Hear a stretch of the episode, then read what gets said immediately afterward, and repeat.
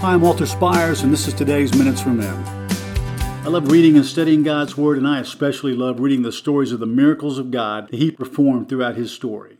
Baker's Dictionary of the Bible defines a miracle as an event in the external world brought about by immediate agency or the simple volition of God.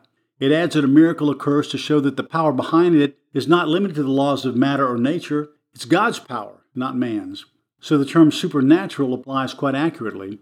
It's very interesting that a common word used for miracle in the New Testament can also be translated sign. And in that case, a miracle is a sign that God uses to point to Himself. I said previously that Elijah was involved in performing fourteen miracles, Elisha twenty-eight.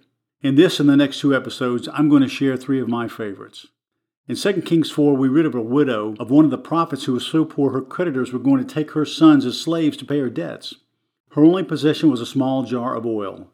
Elisha instructed her to go and find and borrow every vessel she could get her hands on, then pour the oil from the small jar into each vessel until it was full and move on to the next one, and then the next one. And they filled all of them until there were no more, and only then did the oil stop flowing.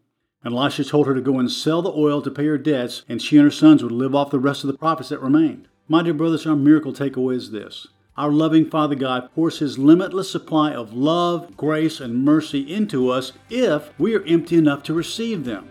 He only stops when we are too full of ourselves to receive more. To receive a free e-copy of my book, All Men Are Desperate, whether they admit it or not, or donate to keep this ministry going strong, go to Desperate Men dot org. God bless you.